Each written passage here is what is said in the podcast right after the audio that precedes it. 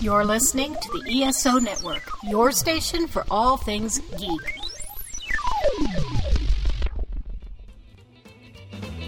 Welcome to Earth Station One, a weekly podcast dedicated to all things sci fi, fantasy, and much, much more. Sit back and relax and enjoy the show. Hey everyone, welcome to Earth Station One. This week we are talking all about a true classic in some ways. to some people, we are talking about Buffy the Vampire Slayer, the put which did lay the groundwork for the TV show that followed a few years later, and it's early Joss Whedon at his best, and it's gonna be a lot of fun to talk all about it. And we got a great time. My name is Mike, and of course, Mike Gordon is here too. Howdy. How are you this week, my friend? Peachy Keen.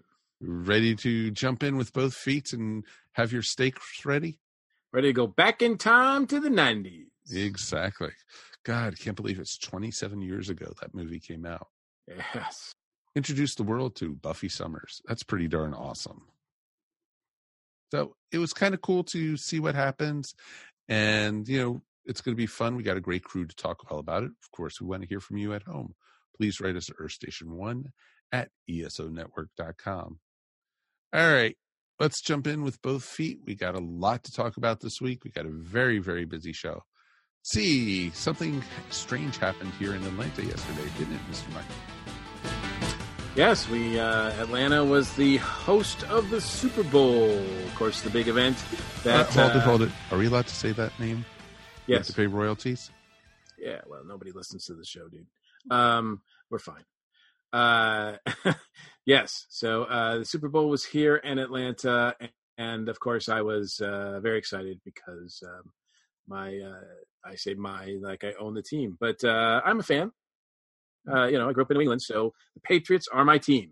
Um, and uh, I appreciated uh, the the game. I thought it was uh, the game itself was a an excellent uh, defensive game. In a lot of ways, it made history because it was the lowest scoring uh, Super Bowl game of all time. So that's pretty amazing. At any time, any the game could have broken out, and, and either team could have won.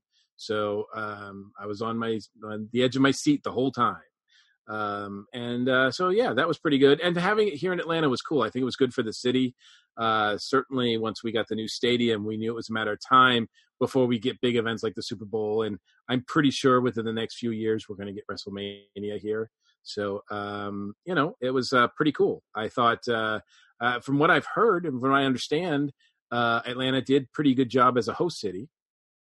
Um, and I have to also want to give out a shout out to a good friend of the station, Nikki Rao Baker, who uh, also um, runs, of course, the Geek Behind the Lens photography, because she took some really gorgeous photos of the city uh, over the past week uh, or so as the city was getting ready for the Super Bowl and some of the buildings and, uh, of course, the stadium itself, because she has a prime view of Mercedes Benz Stadium. So, um, but overall, you know, it was cool. Um, it uh, obviously there was a lot of ads, uh, a lot of trailers, and uh, I know Mike, you saw a couple of the trailers online because they released those pretty quickly.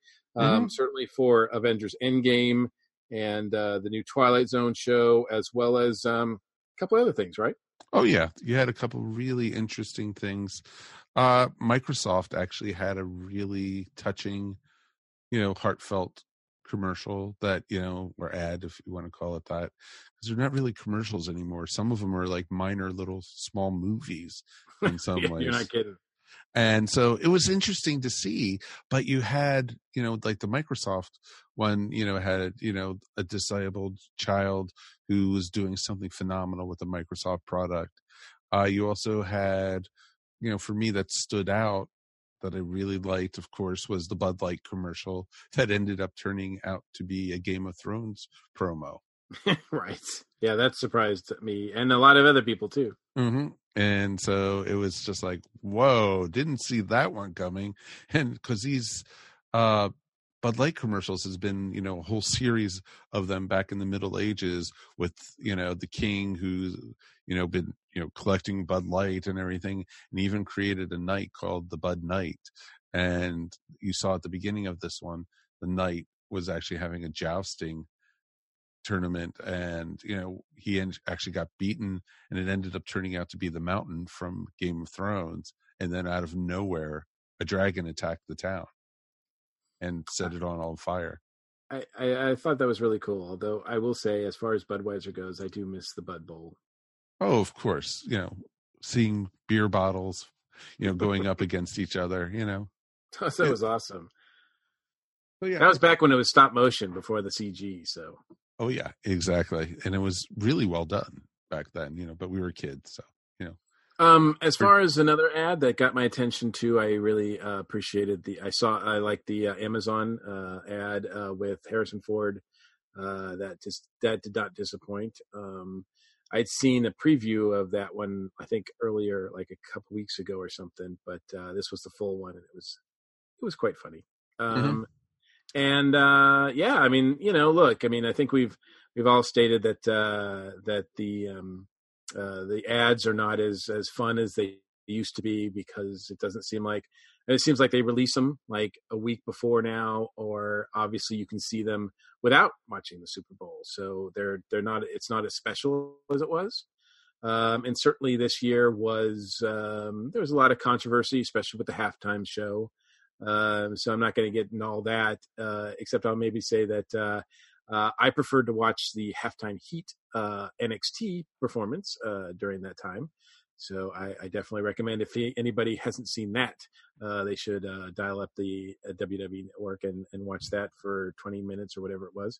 Um, so that was more outstanding than anything. Um, and mm-hmm. it was nice to see halftime Heat back. They hadn't done that since what the Rock and Mick Foley like decades oh, ago. That was probably at least 25 years ago. I know, right? Oh, exactly. so so that was cool. And, you know, like I said, um, history was made. Uh, the Patriots are my team, and they are uh, the best team. Uh, you could argue that they are the best team that's uh, like there's ever been. Um, uh, it's pretty amazing to grow up, to grow up a Patriots fan, to grow up in New England when the Patriots were not even considered a team barely. Um, it's amazing to me to think that, and true, like we love the Red Sox but the Red Sox were cursed. Um, it was just one of those things where we just were like, yeah, we can't catch a break. I mean, the Bruins were okay, um, and we loved them, and the Celtics were on fire because that was the day when the Celtics and the Lakers were battling each other, uh, which was amazing to watch. So, um, but as far as you know, the the football team, we were just kind of like, yeah, we got one, but that's you know, um, it wasn't until uh, 86 that uh, we got to go to the Super Bowl against the Bears, but everybody knew, even we knew, that the Bears were going to crush us. Heck, their music video was way better than ours. So, well, yeah, they um, had the Super Bowl shuffle. Come on. Yeah, we had, I don't know, some sort of other thing that we shot last minute that was horrible. Um, and it looked really awful. Um, so, yeah, so it's just weird for me to think that, you know, growing up, uh, that, uh, you know, that those teams are now I mean, both the Red Sox and the Patriots are the best teams of their sports right now. They both hold the the the, the titles, which is just uh, amazing to me. So, um, you know, it all comes around. I mean, probably five years from now, after Brady and Belichick are gone, Patriots could just be in the toilet again. Um, so, and some other team will be winning and and breaking all sorts of records, and people will hate them too. So, of course, um, everyone, so, everyone always hates the team that does the best. Yeah, absolutely. Well, look, from a, as a Red Sox fan, I can tell you that you know, you know, hating the Yankees is really easy, especially you know when they keep winning. So well, it's uh, easy to hate the Yankees even when they're doing bad, so it's okay. that's true. Uh, yeah, I don't. Uh, yeah, it's not just when they're winning. I just hate them all the time. Uh, but no, I mean the Yankees have that, you know, because they uh, were uh, dominant for so long. Uh, they got a lot of it as well, and it's just it's very strange for the like the the teams that I grew up with were underdogs, and now like this generation has no idea. Like they're growing up with the teams being like the the the dominant ones. It's just very very strange. So. Um, mm-hmm. But uh, yeah, I thought uh, I thought it was cool. Um, you know, was it the best Super Bowl ever? Eh, maybe not. But was it the worst? Heck no. Um, it was like uh, it was pretty interesting to watch. I think. I'm glad um, you enjoyed it.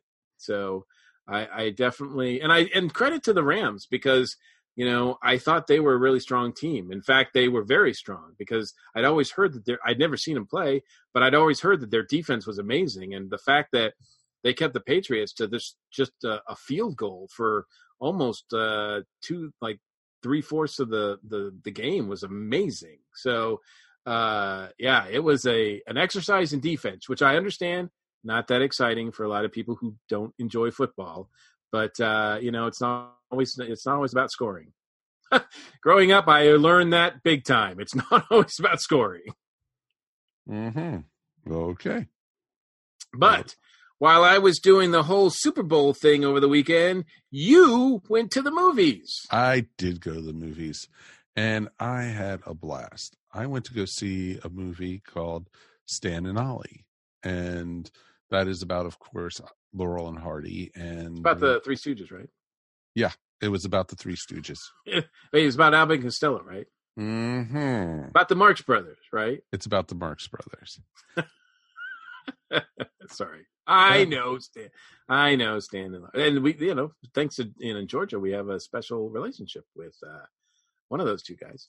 Yes, we do. We do, we do. But you know, we will talk about that in a little bit because it's it's very interesting because it was a great experience and i'm going to come out and say it first i hate john c reilly i do not think he is a good actor. I have not really liked much that i've seen him in. I'm not a big will ferrell fan and it seems like he pops up in most of those films. And it just it didn't do much for me when i heard that he was going to play you know one of the main characters in this movie. And you know you know it was a neat experience to be able to see you know stan and ollie up there. I grew up with laurel and hardy and basically you know my grandfather was a huge huge you know early comedy fan and he introduced me to the like mike had mentioned the marx brothers abbott and costello charlie chaplin you know all of those buster keaton you know you had all of those characters coming out of the silent era and the the biggest ones at the early stages of course was laurel and hardy and this talks about them you know the movie opens and they were you know winding up their career with the big studio and they kind of were going broke because the studio owned the rights to all their movies and they weren't getting royalties or you know the benefits of owning their own films and such but it was something that was going on in that time and you know they were talking about how charlie chaplin had inked new deals and same same thing with the marx brothers and you know some of the other comedians at that time and basically you know Stan basically wanted to, um, you know, go off and you know go to another studio because his contract was up, but Oliver's wasn't, and you know he told you know they tried to do it, but they broke up because of it, and because you know they basically they talk about personal lives and you know divorces and gambling problems and things like that. And then if it goes forward 17 years into the early 1950s, and basically you see Stan and Ollie are touring Europe because they're both broke and they need the money. And so they got back together and there was a chance at another movie deal. And it was just, it was a great thing seeing how these two interacted off of each other. And I'm going to say it, you know, like I had mentioned earlier, I was not a giant C. Reilly fan, but he did amazing in this movie. He really impressed me. And it was awesome also to see, I think, Steve Coogan. And, you know, he's Andy Partridge uh, for people in the UK. And I know he has a big following there. And I've seen him in a couple different things. And he was Stan Laurel, and he was just awesome and it was just a really neat experience to see them come bring them to life and I enjoyed it completely. And there's a lot of cameos. There's a lot of you know guests in this, and the movie flows really amazing, and it, it tugs at your heart. You know how you know they needed each other. That's why they came back together. And you know, I'm not going to spoil it for you. So if you do get a chance to see it, and you know, I'm disappointed it wasn't nominated for more Academy Awards and you know it wasn't even nominated for best picture but this one was one of the best films i've seen probably in quite a few years. It was just that enjoyable. I don't know if it was because of the history i had with it or if it's you know just the acting and you know the story was just great. It flowed by and it was just like wow. And you know definitely worth checking out. That's my mini review that's very cool I, it looks great i saw the trailer um, a couple weeks ago when we saw um, Star is Born, and I was like, I I need to see this. Um, I uh, I like uh, Laurel and Hardy. Um, I you know I like all the classics, and uh, they're right there. And uh, I don't think they get a, lot of regard because, like I said, kind of joking around in the beginning, like the Marx Brothers, Three Stooges, like they all seem to get like they claim, and I think uh, Laurel and Hardy kind of get forgotten a little bit. And um, uh, and it's good to see that they're and yeah, uh, the in the trailer, John C. Reilly. It, it looks different. It looks like it's now. Did he actually gain weight, or was that sort of like sort of uh, prosthetic, kind of like uh, they used for um, uh, Gary Oldman in that uh, oh, Churchill. the Winston Churchill movie? Yeah, yeah, pretty much the same thing. Yeah. So so yeah, yeah. There was a couple times you could actually see a little bit. It wasn't as good as the Winston Churchill makeup. Uh huh. But you you could actually see like oh there's a little creases or something but it was so well done. You know he he did knock it out of the ballpark. He lost himself to the character. He became you know oliver you know and so it was pretty awesome. Very nice. And you know it was you felt like you were actually seeing it. And you know a lot of the things you saw a lot of it was real life. And for them and it was just great they interacted so well off of each other. And the two actors did the same so it was pretty cool. So definitely give it a total thumbs up probably five stars. Excellent. Well i hope it's still playing for a little while. If not i i'll have to catch it at home but uh it's definitely on my radar. Mm-hmm. i know her friend shiksa went to go see it and she loved it also. Well you know what? That's that's enough yeah because if that woman loved it, then yeah, I mean, she we know how much she loves Laurel and Hardy.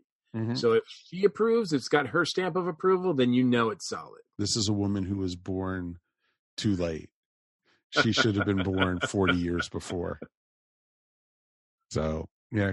And you know, she she was like she couldn't stop raving about this movie either. So, definitely take that as, you know, a sign of honor, a badge of honor, however you wish to do it.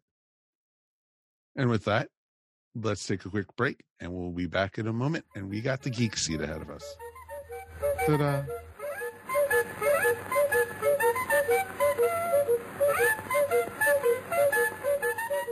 Hi, this is Ashley Pauls with this week's Box Office Buzz. After a slightly lackluster Super Bowl weekend, the good news is that everything is about to be awesome once again because it's time for the Lego Movie 2, called appropriately enough, the second part. I'm really looking forward to this movie. I really, really loved the first Lego movie, thought it was a lot of fun, and the good news is that all the trailers for the second one have looked super fun as well. Chris Pratt is returning as the lovable but bumbling minifigure Emmet who this time has to save his friends from outer space invaders. And of course, we'll also see the return of other favorite friends like Batman, Unikitty, and more. This one's getting very good reviews so far. Maybe not quite as good as the first movie, but that's often the case with sequels. Critics are saying it's still zany and tons of fun, so I'm really looking forward to it and can't wait to check it out. We also have a new comedy in theaters called What Men Want, starring Taraji P. Henson as a female sports agent who is sick of her colleagues' sexist behavior. She receives a mysterious special power, the ability to hear men's thoughts, and uses it to her advantage. I saw some trailers for this one. It looks pretty funny. I don't always make it to the theater for comedies, but I'll look forward to catching this one on Netflix or when it comes to Redbox. Finally, we have a thriller called Cold Pursuit about an ordinary man whose son dies under mysterious circumstances and he decides to get revenge. While this one is getting good reviews as well, the conversation is being marred by some troubling comments made by star Liam Neeson. So, those unfortunate comments definitely could have a box office impact this weekend. On DVD this week, we have the animated Christmas movie The Grinch and also a thriller called Widows that I wanted to see when it was in theaters, but unfortunately did not get a chance to. It's about four women struggling with debts left by their dead husband's criminal activities. That's it for this week. Lots of movies to catch up on, and if you're looking forward to more entertainment related content, be sure to check out my blog boxofficebuzzab.wordpress.com. Hey, gang, are you looking for another podcast to listen to? Well, you're in luck. The Nerdy Laser is a podcast, and we specialize in 90s nerd culture. But we don't leave anything out. If something is cool and nerdy, we will talk about it. So join myself, Richard Yule, and a variety of guests on the Nerdy Laser podcast, available on iTunes, Podbean, and the ESO network. It's a mess. Life under the sea is better than anything they got up there. The seaweed is always greener in somebody else's lake. You dream about going up there, but that is a big mistake. Just look at the world. Hey everyone, welcome back to Earth Station One. Now we're here for the Geek Seat segment, and we are here with Jenevieve Broomall. Welcome to Earth Station One. Thank you for having me. Absolutely. Welcome to the station. For for those people who may not be familiar with it, tell us a little bit about yourself. Um, I am an illustrator. I've been working in the comics industry going on, on nine years now, primarily working with cover work. But um, I have done some interiors. You've probably seen my stuff with Coffin Comics, IDW, Valiant, Aspen, and more. Absolutely, and and what great covers they are as well. And you, you primarily um, are working with what as an artist? Uh, is it like just pencils and, and inks? Yes, I'm a I'm a pen. I do not know what keeps going off, but I'm a pencil artist, and um, I ink my own work. I use loose inks and uh, you know dipping in the nibs and all of that stuff. So really, very very traditional. And I will traditionally color my stuff with um, Copic markers, and that's about the extent of um, my skills. The the computer stuff is beyond. It's beyond me. I don't understand it Nine years is is a is a long time. Um, but um, I'm just sort of curious how you sort of did you stumble in it? Was it something that you always wanted to do? I um yes and no. uh, the thing is, is like I always wanted to to draw uh, comics because I really liked them, but I didn't see them as a career path until much later. I was six months pregnant with our first, and I got laid off because of a pre-existing condition. I wasn't going to get a job anytime soon. Wait so a minute. it was Wait a minute. I just have to pause here for a second. Was being pregnant a pre-existing condition? pretty much. Wow. and they were like, you know, you're just going to leave anyway, so just don't let the door hit you on the way out. And I was like, Ouch. oh, yay! Um, so I, you know, I had I left, and um, I wasn't going to get another job. So basically, I just um, sat down, you know, very pregnant, and worked on submitting to companies that I wanted to work for. And I think after like uh, several tries, I got into some indie companies, and that's where I got my first break. Um, I'm self taught. I didn't go to art school, so it was more kind of figuring out all of it on my own, networking on my own, and then of course, you know, having children on your own and going. But yeah, it, it's it was kind of something that I I fell into as like I got the kick in the pants to to go into it, but then I had always wanted to to go into comics. So I, I think that the the getting laid off was a really big eye opener to just kind of jump in feet first and kind of sink or swim. Type thing. You said uh, uh, that you're self-taught, but obviously there must be some some influence on your work. Who who did you uh, sort of look up to uh, when you were first uh, drawing?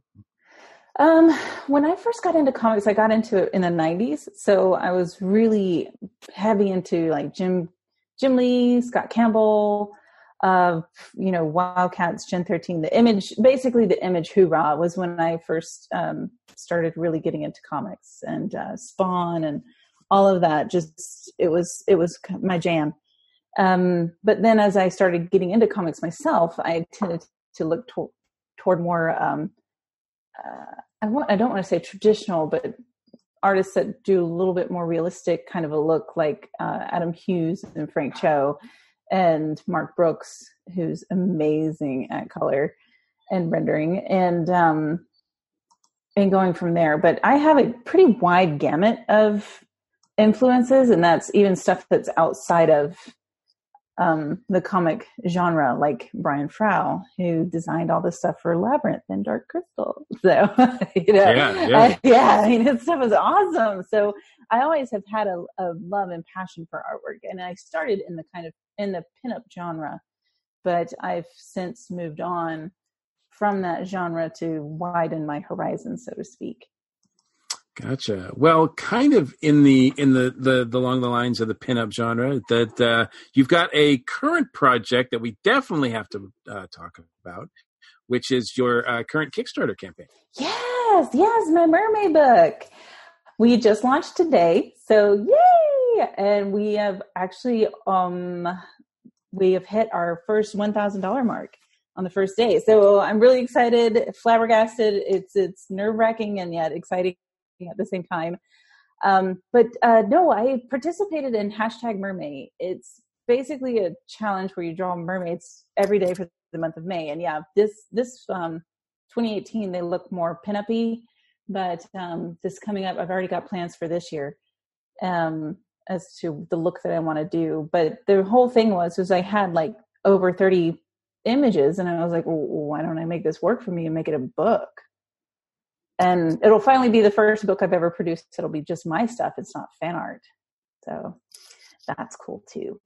Excellent. Yes, and it's fan like I, you know I I have followed you on Instagram, so I know most of the your your contributions in Mermay were pretty awesome. Thank you, thank you. Yeah, it's it's so fun because I I love the topic. Um, so it wasn't lack of inspiration of you know just drawing a bunch of mermaids. It was a lot of fun. And then it it was a big nail on the head when i actually met the guy who created hashtag Mermay um tom bancroft. We happened to be at a at a show and we were we were table neighbors. And i was drawing a mermaid to keep up with the challenge and also warm up and it was slow and he walks up and he's like oh you like mermaids? And i just started gushing all about it. I was like oh my gosh this is a wonderful challenge you didn't do it. And he's all like oh yeah i started that. And I was like what? And then we just started talking and he just he explained how it just like sort of happened. And then I found out, you know, he's he worked at Disney, and, and I, I just kind of sat back and just listened to the old Disney days, in the 2D department, and it, it was just kind of serendipitous in a way uh, that that all happened. But yeah, I I love drawing mermaids. And then my next Kickstarter, if this one goes well, knock on wood, fingers crossed, um, that I'll be launching in October, which is completely uh, different voice. It's all monsters. So you'll see uh, definitely two sides of a coin from my imagination with Very these cool. two books. Very cool. Well, definitely want to do what we can to support your uh, Kickstarter as well as other projects. So, um, but before we put you, before we strap you down in the geek seat, um, I know you're, you, as you mentioned, you do a lot of conventions. What's your, what's your immediate schedule look like? Media schedule is going to be Pensacon coming up here in a few weeks, in Pensacola, Florida. And then after that, in March, is going to be C2E2. So we'll be coming back to Chicago after not having been there for a while. And that's going to be wonderful. I have been waiting to hear, excuse me, hear back from DragonCon. That's one that we usually do every year. And um, I think we have another one that we're in the talks with, but I don't have too many shows lined up at present, though that could change. Well, I definitely encourage people to check you out at a convention. You are you you and your entire family are actually just so fun to, to at a convention. So Yeah, we're kind of like energy level manic at shows. we, we have uh, we have a lot of fun. It's usually me and my husband Shane at the table. Every now and then you'll see our girls, but um, whenever they're there, it's uh, there's usually an entourage of grandparents to sweep them away um, because they're young. uh, I won't forget one Dragon Con. I was my youngest was throwing a tantrum, and I had her on my hip, and I was trying to talk to somebody, and I had someone come up to me later. They're like, "How do you do this?" And I'm like, "Oh, I'm, I'm not saying. I haven't been for a while." I was like, "I'm already in it, so it's just you just keep on going." Um, but yeah, me and Shane have we have a great time. So it, same with sleep, you know. Yeah, if you're, if you're, looking for sanity um, and you're at Dragon Con, you're at the wrong place. I know, right? uh, but yeah, Shane and I have a great time, and uh, when we go to shows, it's kind of our way to also, you know, when the kids aren't there, you get to we're grown ups. say bad words now. grown ups, as I as I remember recall you uh, uh, swinging lightsabers around like uh, four year olds because so. we're adults. exactly. And we could afford those lightsabers now. so true. So true. Heck yeah, we did. That was the best part about becoming an adult. What do you mean? Yeah. I know, right? You know, when you're younger, you see those lightsabers, you're like, oh, but your parents won't buy it. And then you were an adult, and now now we go home and our kids are like, can we play? And we're like, no, they're mine. You know, those are collectibles. You can't touch that. Yeah, but you're hitting each other with it. But only parents can do this. so yeah, yeah, it's fun time. We'll probably well, very cool, Mike. I think she's all ready to go uh, for the the geek seat. Oh boy. Oh yeah. All right, Mikey, strap her down. Oh. I believe she is uh, significantly secured. Excellent. Make sure she has that lightsaber with her. So I know, right? I gotta be careful for that. Exactly. you remember what happened last time we had a Jedi here? Come on. Oh. All right, Jenevieve, are you ready for your first question in the geek seat? Yes. What was your favorite geek out moment? Uh, my favorite geek out moment was seeing people cosplaying characters that I actually designed. And they came up to my table, and it was two of them, and it was so cool because I one my friend Crystal, she knew that I had designed a character. Another gal had no idea, and she walked up, and I was like, "Oh!" And it was just kind of surreal having been, you know, the person who created all of that design work and then seeing someone dressing up in it i was like okay that that goal's met. Hmm. achievement unlocked. Yeah, exactly. That is awesome. I'm sure like your ego goes i designed that yes! Just a little i think i freaked her out a little bit. Like attacking her over the table oh, i did this! She's like no you didn't. I made it Well, it's interesting seeing things like that, like you know, brought to life because you're like, oh, that's a dimension I hadn't thought of before. right? Exactly. Yeah, I never thought of seeing it in real life. It was all on paper, but no, it was it was really cool. Very very cool. What was your most disappointing geek out moment? Oh, I would say we were there for when the fellow got caught bringing weapons into the show. Oh, um, was that in Denver? It was in Phoenix.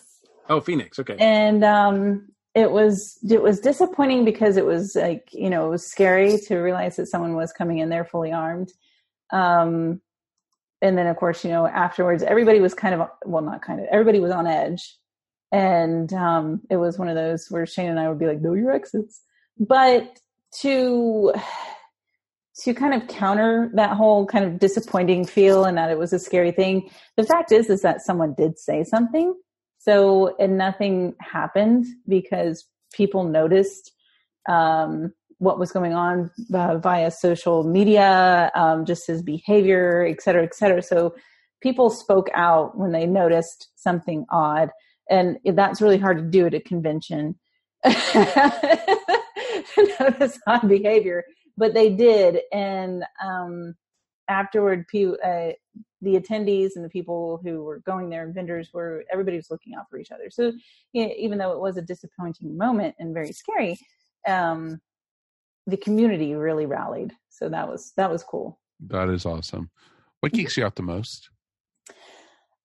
Uh, when celebrities come to my table. now I, I see celebrities in the wild. Um, you know, you see them in the green room. It is totally cool. You're all like, hey, I'm so chill. Yeah, just getting coffee. You're like awesome, and and whatnot. And it's uh, you know, I'm, I can keep my cool, but it's when they surprise me and walk up on my table. Um, I tend to spaz. And I think it's because I'm of the mindset that they're the celebrity. Um, so I, I, guess I should be approaching them. And um, I know that uh, Ming Chen from Comic Book Men came up to my table. I was gone. I don't know what I was doing at the time, but I was not there. But of course, you know, Shane snagged a photo and was like, look, he's really here. And actually now Ming and I talk. Um, and then um, Scott Adsit, Adsit, uh, he voiced Baymax, Star Trek. Oh yeah, yeah, yeah. Of course. Yeah, yeah. He came by um, at Pensacon and he started going through my stuff, and I totally acted like a fool because I was like, "I really love you," um, because I am. I'm a huge uh, Trekkie, so it was, it was a big moment, and it's just. And I've had it a couple times where sometimes a celebrity is being incognito, and then like something catches their eye and they'll waltz over and then you're just kind of like and um so yeah that that it, i totally nerd out but if i'm in the green room and they happen to walk up i'm i'm fine i guess because i'm mentally prepared for it what turns your geek off um when people like talk about like you're a fake geek or fake nerd or kind of like I guess like becoming the bullies that you know used to bully us, like you you can't sit with us type of mentality. um, that that that's very just like you don't need to act like that. We can all play in the same sandbox. Of course, that totally makes sense. Yeah. Right. What fictional character would you like to meet the most? I picked. Now this is going away from comics, but it's still it's still a nerddom. It's uh, quite okay. Okay, I picked the genie from Aladdin. the Robin Williams version or the, the upcoming Rob, Will, Will Smith version?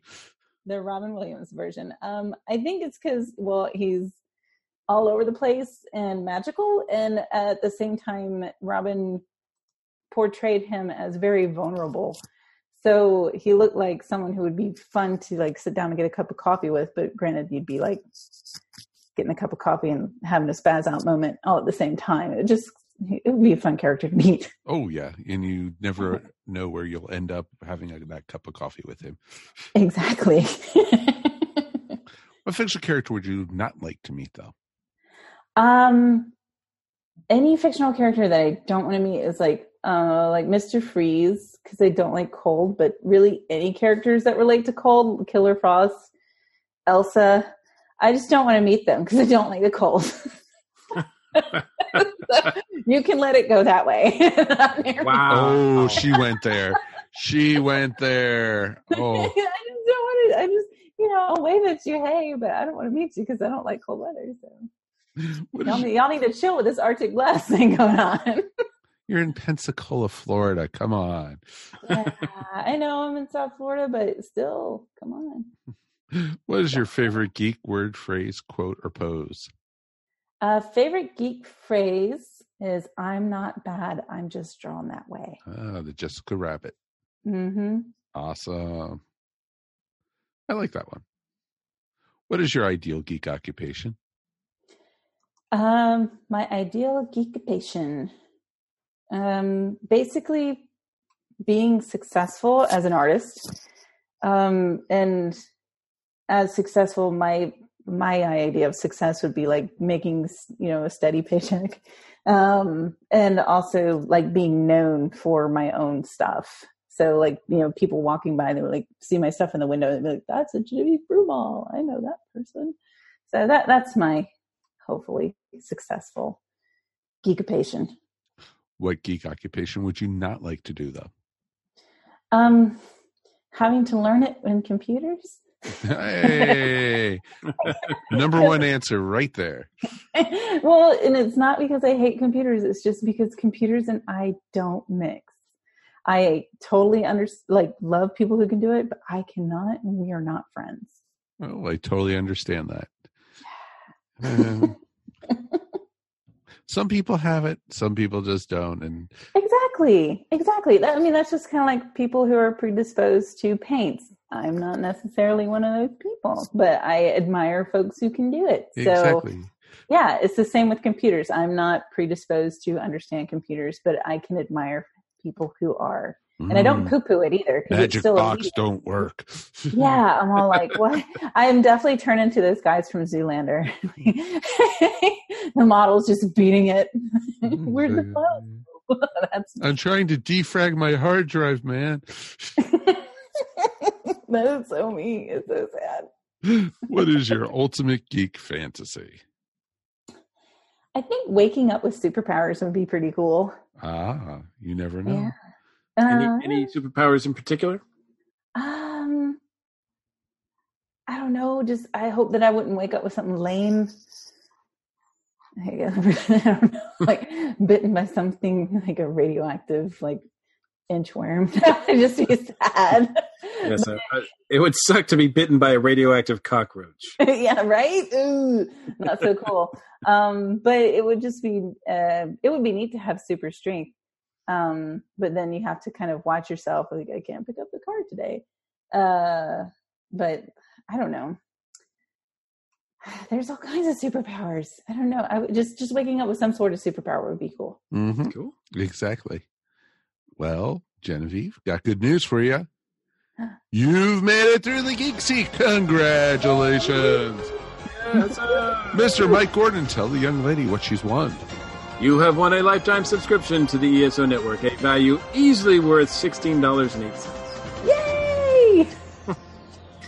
So I'm sorry it won't help a lot with your Kickstarter, but That's uh, okay. hopefully we can uh, again give a shout out to your Kickstarter as well as your website so that uh, people can find you. Yes, um, my Kickstarter is uh, Mermay 2018 art book. I think if you just look up my name, Jenevieve Broomall, there's not that many of them, so um, you'll be able to find me pretty quickly. And I have 30 days, so yeah, jump on that. It's going to be super super fun. There's tons of additional stuff, and if we make it past our funding goal, the um, what did they call them? Stretch goals are going to be so much fun. I've got pins. I want to make these pins so bad. Exciting! That is awesome. and I'm on Facebook, Art of Jenevieve Broomall. Uh, I'm also on Instagram, Jen's Broom Closet, Twitter, uh, Broom Closet Studio, and the like. And Awesome. Twitch. Twitch. Well, we will have a link to most of that, almost all of those, on our show notes, so that people can just click on uh, those and and find you. So we are very happy to have you uh, join us this week. Thank you for having me. Absolutely. Good luck with the Kickstarter. Oh, thank you. Thank you so much. All right, let's take a quick break. We'll be back in a moment with Buffy the Vampire Slayer.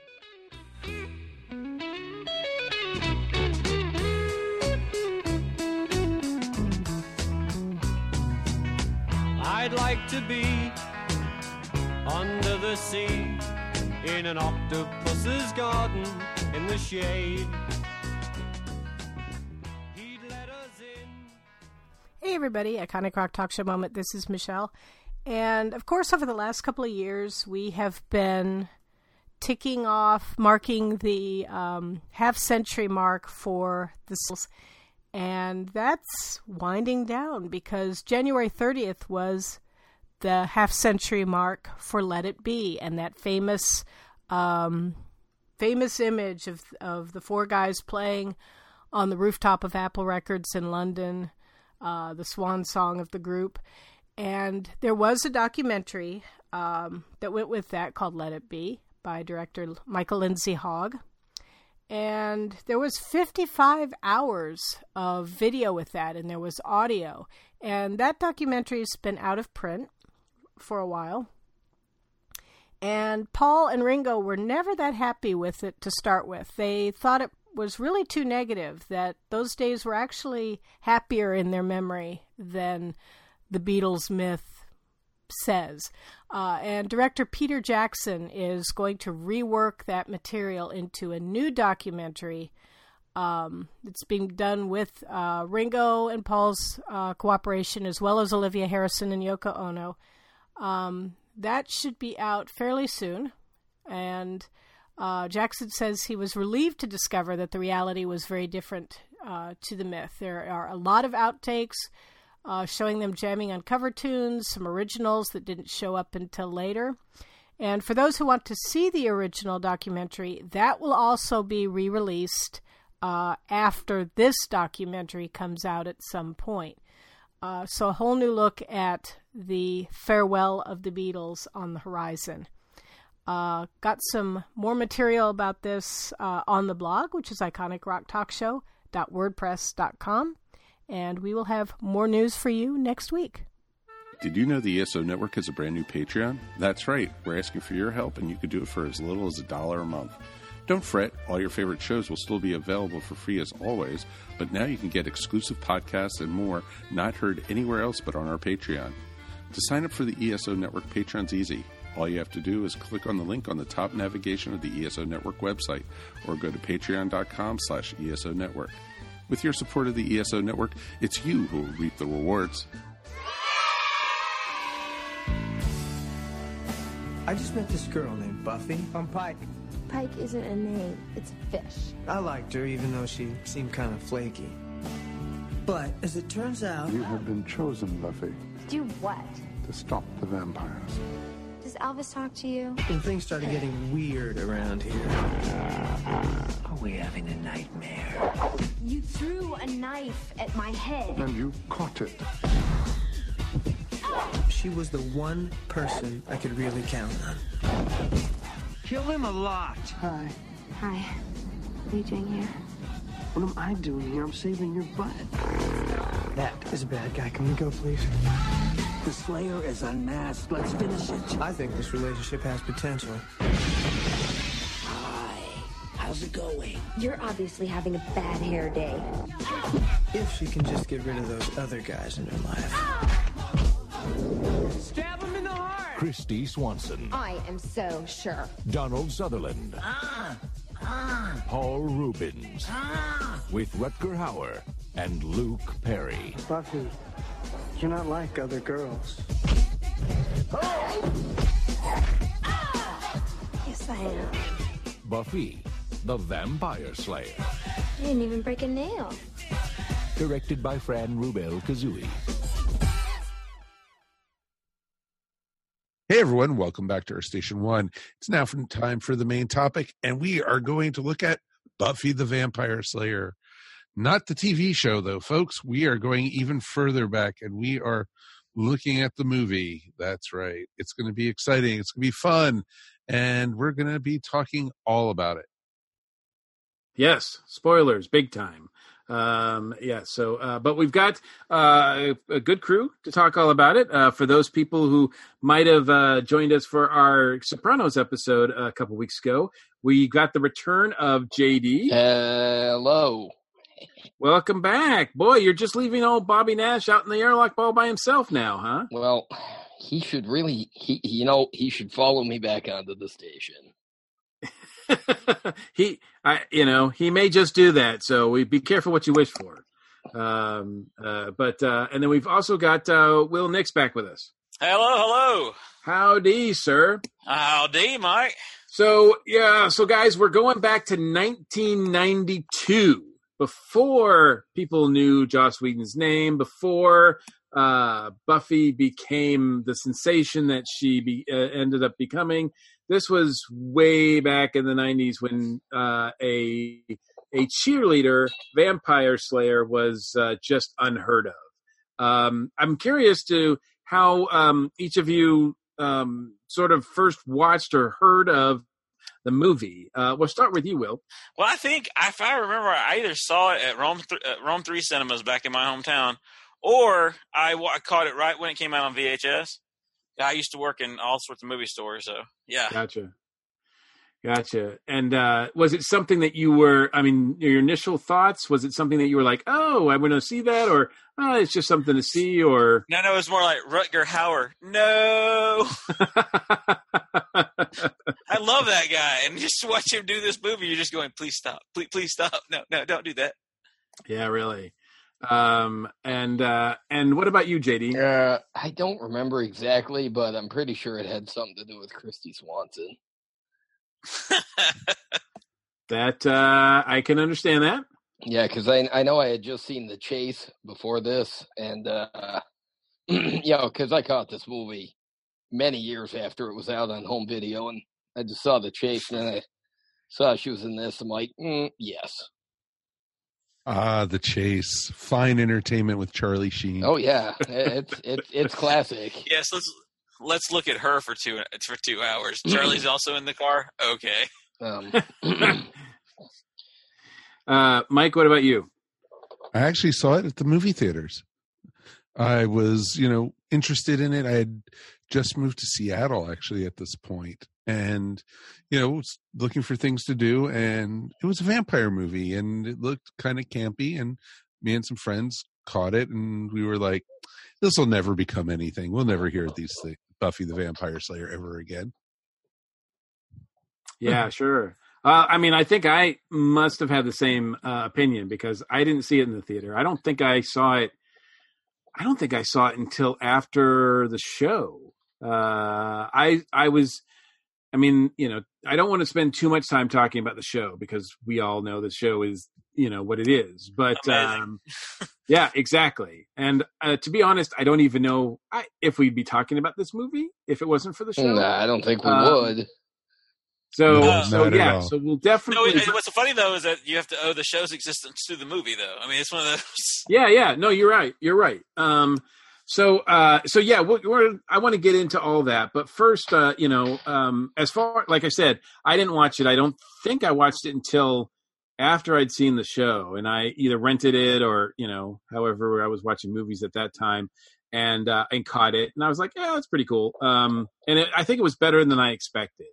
Um, yeah, yeah. during the late 80s, there was a slew of these sort of uh, comedy vampire teen movies. Um, Once bitten. like once, exactly, once bitten, Vamp. Um, oh my gosh, Vamp. Fright Night, I think I would put Oh. in there as well. Oh, but that was awesome. Um, and there was just like a, quite a few of them. So this one comes out a little later, towards the t- like very tail end of that run. And I think by that point, I was kind of over it. I'm a big vampire guy, but this was a period. The '90s were a period where the, the vampires were like not being treated and depicted very well. I think on screen. Um, They weren't sparkling though. they weren't sparkling yet. No, no, we're not there yet. Um, I think the we were getting books. We were getting the Anne Rice series, which was amazing. But I think on screen we were just kind of getting these. You know, I think a lot of people thought that vampires wouldn't be, especially Dracula, were not actually going to be scary anymore. They couldn't be taken seriously. So, um, so it's, so and to this is there. This is sort of in that realm. Um, and yeah, it's written by Joss Whedon, of course. Uh, the, he is the creator of Buffy the Vampire Slayer, and of course, not knowing anything about him at, at the time, uh, it was uh, yeah, I didn't have any reason to think that this was going to be something of note. Um, now, after watching it, like, what are your what are your thoughts? Like, is it is it is it entertaining? Is it like a five star or like JD? Where do you where do you put this movie? Oh, it's certainly entertaining. I rewatched it again yesterday because you know it had been a few years, and I'm getting ready for the podcast, and it still holds up. It's still funny. I I couldn't help but but think of some of the mythos that had been built up during the TV show. You know, uh, when I was watching this, and uh, you know some of the you know attaching. I guess it would have been retcon. Uh, you know, thinking, oh, they never mentioned the demon that lives inside of the the awakened person or whatever. But no, this movie still holds up. It's still entertaining. Yeah, uh, Wil. What about you? What do you, What are your thoughts now? Well, it, it, it's good camp. I mean, uh, if you like John Waters, you like that kind of stuff. It's good camp, and the movie itself. I mean, it's not a good vampire movie. It's not a good anything. It's just a good farce, you know. And I, nothing. I think that we we underappreciate a farce, and it's really what's really sad is that Whedon had did not have that planned at all. Yeah, my understanding is is that, and knowing Joss, you know, I'm not saying that the script was going to be like perfect, but knowing Joss, I've been thinking, I'm like, man, I think they really like. He probably watched this and was really disappointed. Yeah, well, he says it was intended to be a lot darker. yeah, yeah. Uh, Mike, what about you? Where do you where do you hold this movie? I hold it as a bunch of fun. I enjoyed seeing it, but it was it wasn't anything to take seriously, and I don't even even put it into tropes because of what comes later. It's it's almost like the only thing it really has in common is vampires and Buffy. That's Yeah. about it. I think that's that's uh, that's not but that's exactly. but that's my opinion, dude, and that's what you asked. and so, you know, that's the way I felt with it. Because even you know them having, you know, the seer and you know every the overlooking over them. You know, they had this big bad vampire, you know, played by Rutger Hauer, and he was horrible. And it was like, Paul Reubens was scarier. yeah, exactly. Paul Reubens was a better vampire than Rutger Hauer ever was. And truthfully, you know, if you had the later Buffy who came, she would have taken him out in like 30 seconds. Oh my gosh, Buffy the Vampire Quickie. I yeah, mean, exactly. It wouldn't even been a second thought. no, is it dead? You know, it was funny because at one point at the at the dance when when Paul Reubens gets a hold of her, or uh, you know, um, he mentions no, wait, no, excuse me, it was David Arquette who mentions that she's uh, meat for the master, and I thought to myself, uh, you know, after you see the master on Buffy and what Yeah. happens at, during that dance, it's like, uh, wow, Rutger Hauer, he like he was playing this as total camp, and to hear to hear that character referred to as the master kind of made me It hurt your feelings a little bit. yeah, and, Yeah. and and I had well, to no, snort I would just look at it as it was a master.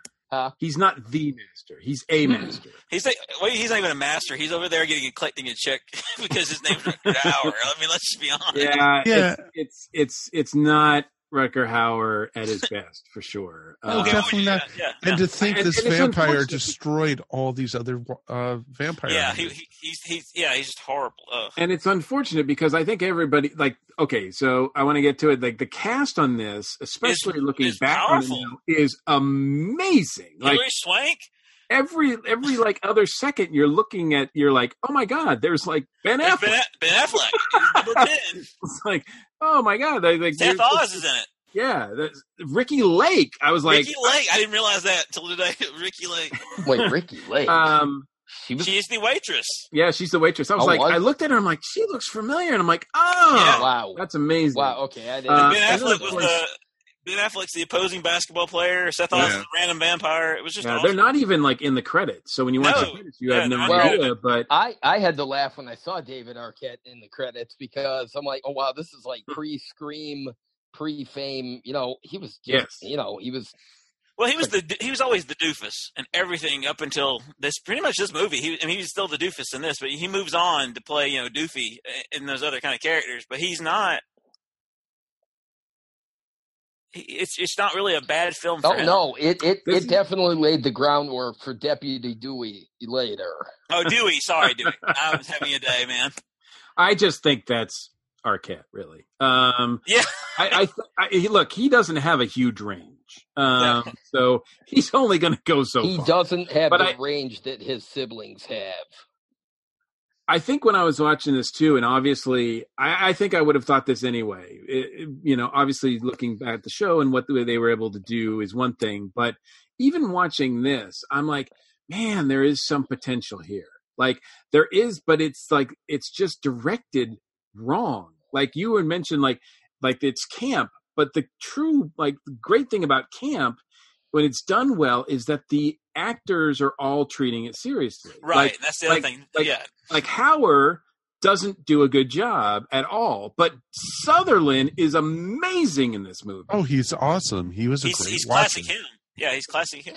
Yeah, he's he's totally invested in this, uh, despite how insane it is, and and yet he just doesn't waver at all. He adds like some weight to his scene. You know, when he got taken out two thirds of the way through the movie, Yeah. which I I remembered he died, but I thought he died a lot closer to the end of it.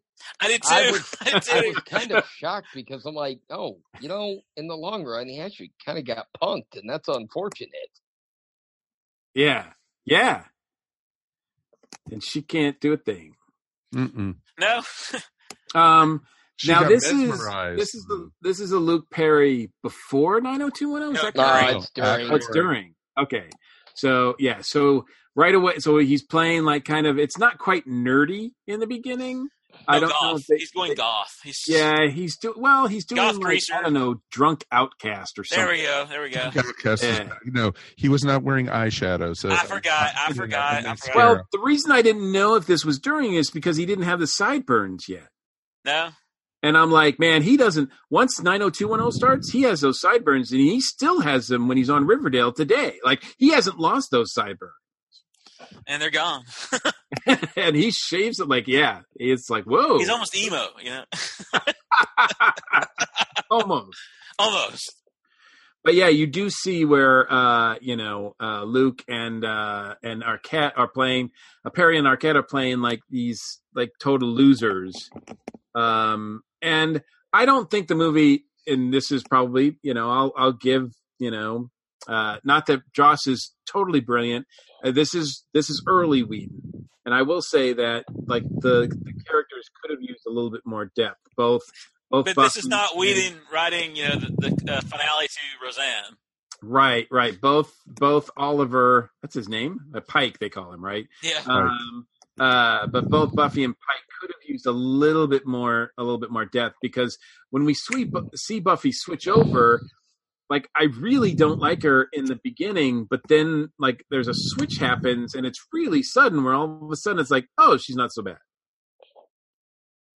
Yeah, she goes So- from vapid to super serious uh, real quick. Real, it's like, okay, with this power also comes latent IQ. like, like all of a sudden she's like, you know, her. I'm It smart. really seems like her hair changes and everything. yes. It's almost like she's two different people. Dun dun dun. Dun, Um, but she's not. Um, and and she, yeah, she's really not supposed. But this movie is also groundbreaking in the whole concept of female superhero. Even if it's in comedy. I I think I think it is. I think that there's like um I'm also you know really aware that throughout the late 70s, 80s into like today you have the the horror movies, especially the slasher movies where you have what the they call the final girl, right? Yep. where it's always like a girl that is survives at the end and takes out somehow the bad guy um but this is moving her like that right up to the forefront as a as an action hero which I, I'm not saying it hadn't been done, but it certainly hadn't been done to this extent. And, Um, and not on a large scale. I mean, we had Supergirl before. I mean, we, we can go back to that, but that was just Sure. a knockoff on Superman if you really want to you know, get into that movie. you, No, absolutely. did- This is- you had this- Wonder Woman on TV, You had Wonder Woman on TV. Yeah. and you also had, of course, Electro Woman or Girl. Duh. Duh. I mean, yeah. But also, you, sometimes you saw in those that the, the female heroes became the you know the vic, the victims and needed help, but from you know, if you think especially about Wonder Woman in the seventies, that's true. she'd end up in trouble and he'd have to save her. And And I think for the most part, uh, Kristy does a great job as a lead. Um, yeah, she's not like perfect, perfect, but she's she's pretty good. she didn't have the range to go. I mean, you know, her her acting. She's the goofy comic. you know, She comedian. Doesn't need range. wow. Welcome to the pig alert. Uh, oink oink oink oink. Not She uh, All comments, please address them to ESO. yeah, we're gonna stick them all in the airlock. Which Yeah. is not usually that guy, but come on now, Kristy Swanson. So You're not saying only her talents got her this job. Um, well, I'm sure she's talented. I mean, she was in a couple episodes of some shows here and there that I've seen, but um, Everybody go to IMD quick and look up Kristy Swanson's career before you make comments. Yeah, I think this now, unless I'm mistaken, I haven't looked at her old D- IMDb, but this is probably her biggest role. Uh, I don't know. I mean, I'm, I'm, I'm IMDb her right now. I the, the the career of Kristy Swanson. you know, she was in a TV show I was watching a couple years ago. That, honest to God, no, actually, I think it was more like last year that I liked the show. Uh, she plays a slightly recurring part. Uh, damned if I can remember what it's called. Um, Hey, she's been in some movies recently, folks. But yeah, I mean, she's. I mean, yeah, this, this definitely wasn't. You know, the the. This was just. This was early in her career, and it was at a time where, um, she also didn't have a lot of competition for, um, playing these kind of big roles. Like I, I it, it's one of she those. was in Hot Shots earlier that year. Uh, oh wow! Oh wow! I've Yeah, never I mean- seen that. Um, And then she was in Mannequin Two. Now he's going to add it to his. no, but Um, has. No, don't, don't do it, don't do it. Um, wait, wait, wait. Hot Shots, do it, do it, do it. I I do wonder. Yeah, yeah. Hot Shots, not Mannequin. Um, yeah, do not watch Mannequin Uh, Two. I had no intention of it. I didn't know there was a mannequin too until you mentioned it. Um, we all like to forget. but it's uh, it's funny because when I was watching this, I was actually wondering to myself, I wonder which other actresses were up for the part of Buffy before she got the role. I, I mean, I don't know, but I was I was curious. Yeah, I don't. I haven't heard. I. Know, I've never I- heard it being like it I was did, a- I did a little bit of research uh, with this, but I, I didn't see anything that suggested there was anybody else. So I'm sure they went through the the process, but who knows? Um, uh, so like I said, she's solid enough, and I think she's good. And like she's still um, she's active on the convention circuit. She's great. Uh, I've uh, I've not actually met her, but I've seen her. Like I've been uh, like at a table near her and all that kind of stuff. And she's great. She she really appreciates this. Uh, she's not one of those people that like calls calls herself like the real Buffy, like you know, like like you know. But she but she understands. I think um, uh, that where this sort of lays in the in the sort of mythos of Buffy, and the fact that it is um, it is there. Now, before we go on, I went. There's one more cast member that we have to mention, which of course is Paul Reubens. Who? Uh, I- Oh, God, oh, otherwise known brilliant in this movie. Oh, he was I absolutely think brilliant in this movie. I, I, you know, it's weird. The first time I saw her, when I was looking back on it, I was like thinking, "Wow, Paul Reubens really kind of steals the show in this movie." Really does. But then when I was watching it this weekend, I was like, You also have to look at the time period What he just got kicked off of that weekend. maybe not as much as I thought, but he's still like I think at the time this was I mean, he was pretty much just labeled as Pee Wee and that was it. He wasn't doing uh, a lot of is other also post his episode at the movie theater. Sure. Yeah, Uh, sure. um, this this was his, this was his big comeback. It was his comeback movie. Yeah, This movie Which- was released the same year that he had the cameo in Batman Returns. yep. As uh, uh, as the Penguin's father. Yep. yeah, thank you. and and in that Yeah. movie, you know, nobody was expecting it. He was just kind of there, and people were like, "Oh my God, it's Pee Wee Herman!" And then you watch him in this, and God, he's nearly unrecognizable. Um, I mean, the the Yeah, makeup there's really, not, like- really hid him, and he, yeah, he really did. He stole the show. I mean, his and he's his and he's not Pee Wee. no, oh no, uh, He ne- yeah, and he never even references that aspect of him. Right. Nope, not at all. But he does have the best death scene. Oh my gosh! uh, it goes on for like five minutes. In fact, um, in the after credits. In fact, You know what? Yeah, when I was watching it yesterday, um, it was the first time I think I ever let it go during the credits, and um, yeah, I, he's still dying. yeah, I didn't realize that he had a tag scene during the credits, and yeah, he flops over and dies. I, I don't know if you guys are aware of this, but he's still dying right now. Like oh, it- cool. like it's it's it's like 27 years later and he's still dying. That's funny. He's still in that hallway too. It's still in that hallway. yeah, I mean, obviously, it wasn't successful enough to do the uh, to do a, a, a sequel or anything like that. It kind of got buried and forgotten. Just Uh, like Whedon's work, and somebody comes along and finds it and turns it into a cult item. Well, well, and then and then I think it was Joss that uh, said, you know what, I, I he just had some ties to this that he had an idea, you know, to bring it to. Um, at the time, it was before it was the CW. It was I It was think the the- WB. yeah, the WB channel, and because they were looking for content of stuff they already owned. Um, so, uh, so yeah, he, he they managed to do that, and of course, he did it. You know, obviously, uh, history prevails; it is the right way. But it is interesting because um, you could almost see it as a that first season as a reboot of this, but yet he You makes make it connections. in the pilot that the events from the movie happened. Like it's the, it's in continuity. Well, Kind of, Well, kind of, the- kind of, sort of. as soon It's in the series. Well, when I finished watching this movie yesterday, I immediately turned on the pilot for the TV show uh, because I did remember that they had made reference to it, and I mean, it, it's cool that they preserve that without without you actually Adding all the having camp to from see it, the yeah. movie. Like, Well, well, in the third season, the third season, they, they they have a big flashback to her when her watcher first approached her, and it wasn't Giles who was her first watcher. So, yeah, yeah, and Exactly. and her her mom is completely different. Oh, her oh mom's yeah, compl- they- oh, But also remember, they de-aged her for the TV series too, yes, they did. They made her Yeah, sixteen true. instead of or fifteen instead of um, because they made her a sophomore in high school. high school instead of a senior. Exactly. That's true.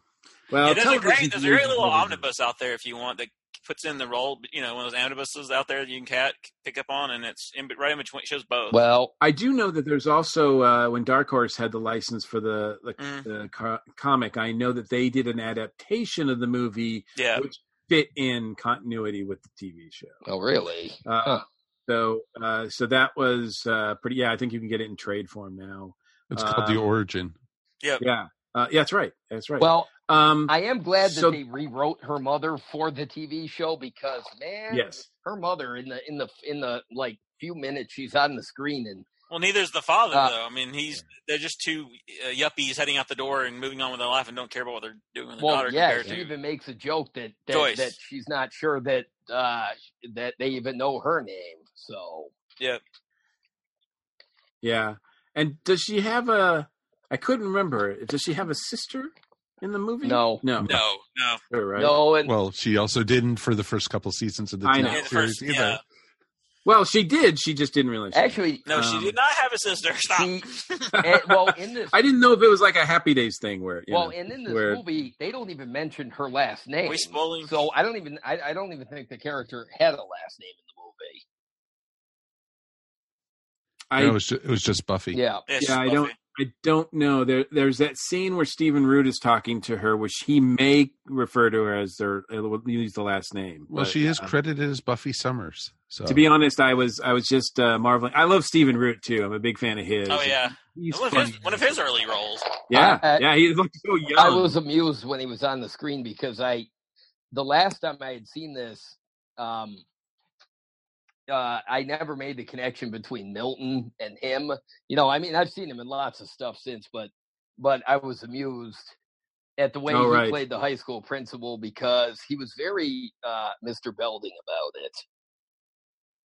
yes, that's yeah. good call. trying to be the buddy principal. yeah, you I, know. I appreciated Hey. that. And uh, the basketball coach. You know, guys, remember, you're not hurting me. You're hurting yourself. God, that was terrible. I wanted to punch that guy.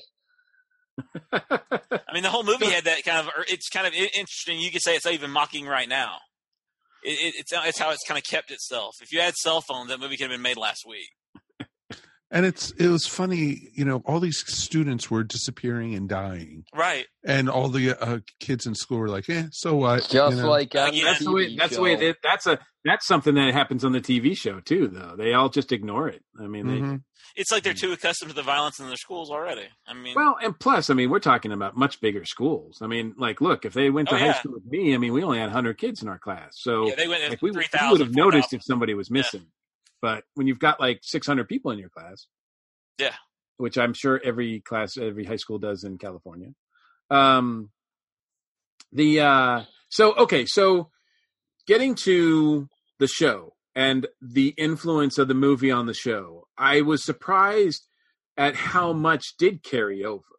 Well, the Um, opening tagline. they don't specifically like call it what they do in the show. Like for example, um Merrick is for all intents and purposes he's a watcher. Yeah. Oh, Uh, but they don't they don't call him that, but he really yeah, is. they do. I mean, in, in the opening sequence, I'm her watcher. oh wow, okay. Yeah. Um so but I don't think that's a that a title, right? It's No, sort it of just like is- like yeah. when you like calling um uh Rutger Hauer's character Lothos the man like he's not the master like not like he is in the show like like there's the master and the and the watchers uh obviously it's not a group it's just one dude that apparently just I couldn't understand like did he does he just reincarnate Yeah, over he- and over? I think they all reincarnate because she, she even lo- you, you had her playing the same throughout. yeah, he said time. every time he's every time he's reborn, he he he's reborn to play the same part, and he said this is one of the first times um, where he really, I don't know, it was something to the effect of that he was really proud of it, because she even makes a joke. She's like, "Oh, you're born as like a homeless guy every time." right. The uh so the idea though that she has a uh advisor like that is in there, of course. Um there are I think you can say that Lothos is a rough draft of the master in a lot of ways. Um I mean obviously he's he's and uh, um the the idea of uh Buffy's powers are she's got enhanced strength. Um the the um the whole cramping thing isn't in the show though, right? Mm, No. no. Okay, Uh, I didn't you think just feel so. one coming. That's the all. it is. dreams are was- though. Um, Yeah, yeah, the, dreams you're right. The dreams the first are. two seasons, yeah. yeah. Yeah.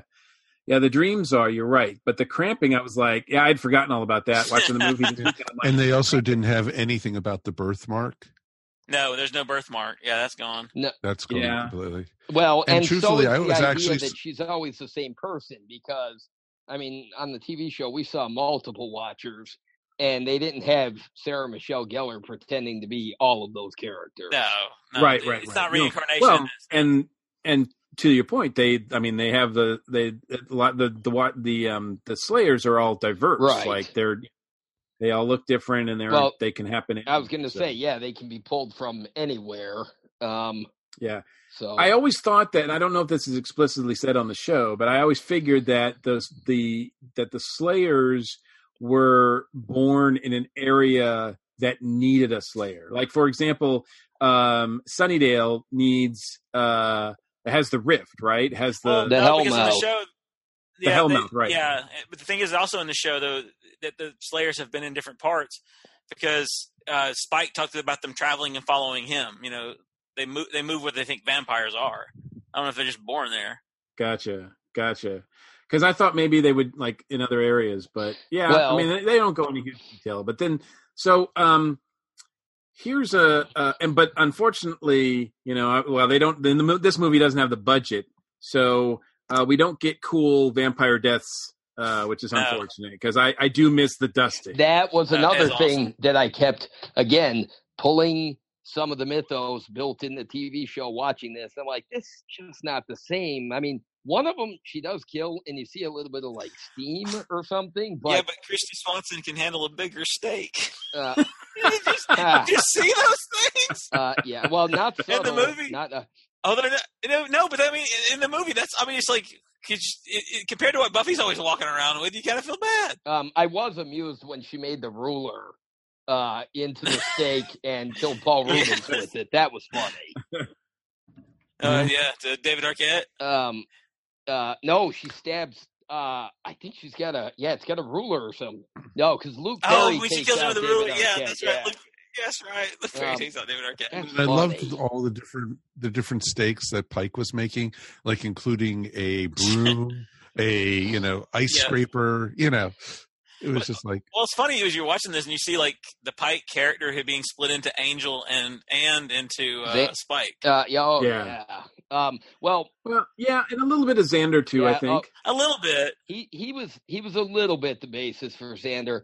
Um, I I actually kind of wish um that you know at the time that Buffy was on, yeah, they got fan feedback and stuff, but the world wasn't as crazy about tie-ins and callbacks to previous things as they are now, and I can't help but think that uh, ten years later, that maybe they would have tried to get Pike on as a cameo on the show, um, you know, and gotten, you know, gotten. uh uh, Oh, they'd have definitely went and Luke found Perry? the actors, yeah, to play the part. Yeah, like it, it kind of sucks that Kristy Swanson never came on to play, you know, even a, a different role on the show. Right, right. yeah, that that didn't really take place until you get to Smallville, Yeah. where you turn that. You know, Smallville is nothing but an homage to the first super, you know, first couple Superman movies. Well, and the CW shows have continued that in spades. Oh, No, of I- course. yeah. Look at look at the Flash. yes, The uh, I think the biggest surprise to me that uh, was influential uh, uh, that, that that remains from this movie to the TV show is the fact that Joss really has a thing for prom dresses and leather jackets. oh, definitely, because I mean, that, you talking When about she, wearing that. puts on, when she puts on the leather jacket in this movie, I'm like, holy crap! Yeah, I forgot they did that in this movie. So I, I thought, oh wow, Mm-hmm. that was actually history repeating itself on the show. I had completely Yeah. forgotten about that. and she wears that outfit a lot too. It's Yeah, like she several several dances that something bad happens to. She can't go to prom. it is really like a staple. I'm like, wow, Joss has something for leather and prom dresses. I think. There you go, brother. Leather and lace. Here he comes. Maybe. Um. Okay. So, anything else from this movie? Oh, I have to mention uh the soundtrack. I Yeah, actually I'd forgotten how like good the soundtrack is. Uh, I it, mean, it wasn't your typical '90s stuff. It wasn't. Yeah. You know, it, it was definitely college radio for the time. Mm, but I mean, it's look, it's it's like at first it starts and you know it's it's whatever C+C Music Factory, and I'm like, oh, this is gonna be. But then you know we've got Susanna Hoffs, Matthew Sweet, uh, the Divinyls, Mhm. uh, Mary's Danish, the Cult. Like I'm like these are like I was like this is the I have to get this soundtrack now. Yeah, So uh, I did. Uh, which I did like carry over to the show. Even Pantera is in this. I'm like, the I'm like, how did that happen? So I might have to get the soundtrack. I, I didn't remember the soundtrack being as good as this. But um, anything else that uh, you can mention or you want to mention from this this that uh, either made it to the series or didn't, or was there anything in this movie that you wish had been part of this? Hmm. I wish they brought Paul Reubens in. Honestly, I you know th- that character was pretty entertaining. They didn't really have that kind of toady on the show that did really well. Mm-mm. Well, they tried a couple times. They tried it; it just didn't really work out. No, it didn't. They didn't have the same chemistry No, with it. And, you know, I did, you know, I love, you know, Giles more than I like. oh my gosh, yes. Yeah. So, and it's more of a true mentor and student than we got in the movie, but they had to rush it too. And that also, I mean, just the fact that she's not, she doesn't change completely in the film. She's, you know, in the movie she becomes smarter as the movie goes along. In the series, Buffy's never considered stupid. She's just considered out of touch or not caring. And I really appreciate that, you know, keeping that balance. Yeah, I think if they were to do the movie or if they were to do the show, like if they do reboot it, which they probably will at some point. They're point. talking about it for next year, yeah. Yeah, they've talked about it for the last. They 10 need to stop. Um, Just stop. Leave it so, alone. uh, the uh, but I think they would make Buffy uh more a difficult character in the beginning because I mean by the time the show starts, we're pretty much like digging her. She doesn't have any of that Valley Girl No. cheerleader attitude because that's all Cordelia. Yep. Well, yeah, Cordelia was more the shallow one, but you still had, you know, Buffy still like talking, "Oh my God" and stuff in the Yeah, first yeah, season. she didn't have the attitude. and like, she didn't like. I didn't watch her and get turned off like I am with a lot of the the Valley Girl stuff. well, and really in this She could be Valley Girl, but she hit it well. in this movie, Hilary Swank was pretty much playing uh uh Charisma Really? Trump. Yeah, I mean she yeah. she really. I mean, wow, does she play a moron well? Um, But they're seniors. oh God. Um, I, I invited him. I Come invited on. them, but they're se- But they're seniors. I'm sorry. I, there's there's not much from that movie I want brought over to the show other than the fact that there was a great character in Buffy, and you have these core characters. Because I, I, as a true fan, someone who watches the show at least twice a year, if not more, I, I'm just so thankful that it led to something. Oh, that this movie did that Yeah. this movie existed because it without it we wouldn't have the show. we wouldn't have had the show. And we wouldn't have anything close to the show. Yeah, that's true. Um, yeah, because I can remember, like, I wasn't interested in the movie, but when I heard reminisce rumblings of the show, I read an up, interview yeah. with Joss, and I was like, I like the interview sold me. I was like, I need to check this out. So I watched it from the first episode, and the the pilot. I was like, this is really good. And And he it- just got better though. yeah, it really did just get better. It really And although- got better until the fourth season, where it went off, off. the rails, and then the fifth season came back, and Uh-oh, they were back. uh-oh, there's going to be fighting. Uh, Listen, the Adam storyline and setting up all that was relevant as a freshman in college. I can tell you some of those things happen. All right, bro. Yeah. These things happen, man. yeah, that's true. But Riley Finn, oh god, punch that guy in the face. Um, Yeah, but he got yeah. I, I, uh, he got ditched for Spike. I mean, come on, great. You needed that character build. I know. You know what? I just feel like the show was back on track with the fifth season. The fourth season really just Dawn, bugged me. Dawn, Dawn's put you Uh, on, no, track. no, that the, the no, it was the spirit of the show. I, I didn't feel. I agree. No, I- I, I'm I, with I felt like the fourth season was was trying too hard. Um, but when they killed Buffy's mom, that was Oh my, That was gosh. awful. The pinnacle of the show. The pinnacle of the show. that though, was in my- traumatic because, and and I lost my dad, and it, it was the same thing. It was I. mm. you know that one still sits with me because she didn't have a supernatural death. It wasn't violent. It was completely realistic. No. She just that was exactly died. about what That's why was it's so scary. It's why it's so scary. It it Yeah. really It's so real. It's the it's the closest I've seen to te- on television death to actual death. Mm-hmm. Exactly. you know there was no She died. She died naturally. She didn't die by a vampire or a demon or something yeah else. there was no. It no was a natural death, but we watched it. I mean, it was just It wasn't that she got caught in a battle and by accident Faith, you know, st- hit her with a, a stake or something by nope accident. and and know. and well. There was also no chance to save her. right. No. I was gonna say dead. that's the thing is Buffy beat herself up, but um That's what made it so realistic. It's like okay, they they've died. And there's nothing to do. and and, and with all these powers and magic, there's Yeah. nothing. and even in reality, well and the great That's thing was so on the show there wasn't a lot of the setup for it. It really just happened. It's not like Yeah. it's not like they hinted at it and let it happen. well, they were hinting at it, but but, but they all made it better. It's like, and it's all better. And Right. mm. Um, yeah, but I mean, it wasn't like a giant build up, and then when she was I think gone, get- it was final. She was gone. Sure, sure. All right, so that's the show. We're talking about the movie. We're talking about the movie. Um, I guess the only other thing that I wanted to bring up when I was watching it that I thought of is like this was also not only I mean it's a vampire movie and all that kind of stuff, but it's also like the like before all the big like huge craze of cheerleader movies that we get after. yeah, before it, really, you, you could see we're bringing On and some of those kind of stole a Yeah, little because bit I from think- film. Yeah, I think before this, I think cheerleader characters were pretty much like bad characters on like or the goody two shoes. Whenever you saw them on TV or movies, they're always like vacuous. They're they're they're that you can't take them seriously. They're just not great characters that you want to spend time with. But this one kind of flips that, and then you get these like shortly after this, you get these cheerleader movies where it's all about them, and and they're like the heroes of the story.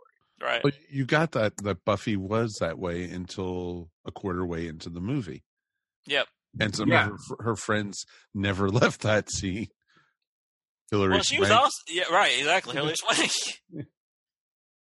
So, uh, so very interesting. I think in its own way. I mean, I don't want to give it too much credit for starting all that stuff, but I, I, it's hard. You know, it's part of the wave, right? You can just see it. well, it's kind of like going back and you know talking about Blade. I mean, It's also, yeah, it's it's it's when the it's. I think it's also when the teen comedies were transitioning oh, yes. because, like, uh, they used to be, you know, in the eighties, R-rated.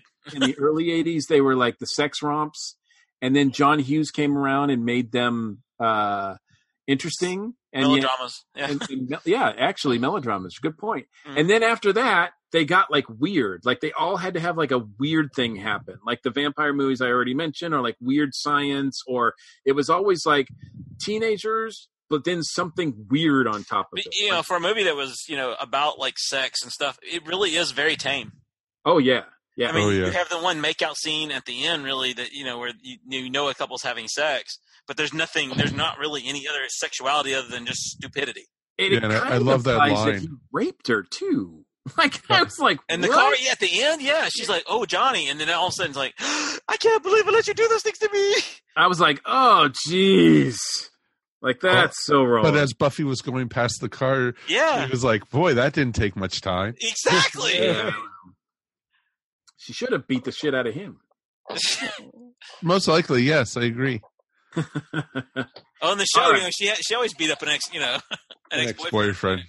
Yes, that's true. Um, yeah, so if Pike had appeared on the show, he would have just got beat up.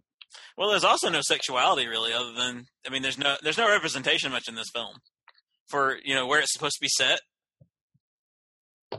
Even Yeah. for the time period, I mean, just nobody in the show. Right. And, you know, for, I mean, apart from the fact that she's Valley girlish, it doesn't, it does, it doesn't really feel, Californian. yeah, exactly. That's what I was my point. There's no diversity at all. There's nothing. Right. I mean, one Asian guy, one Asian vampire. I mean, Yeah. That's, yeah, there's yeah, not really, uh, yeah. So, uh, all right. So I think that we've, uh, we've said about all there is to say about Buffy the Vampire Slayer. mercy, mercy. Um, so I'm going to go around and we can you can give it a rating as well as whether or not like you know people should if they you know obviously we've spoiled it if they're listening, but how like how relevant it is to either the the series or anything else for that matter. So because we're, spoiling a 27 year old movie. That's Really? right. so we are we you know so we are um yeah I'm going to start with JD. Uh, I will give it three and a half stakes to the heart. I mean, it's not, you know, it's not the TV show, but it's you can see the basis for it, and it's entertaining, and I think it still holds up.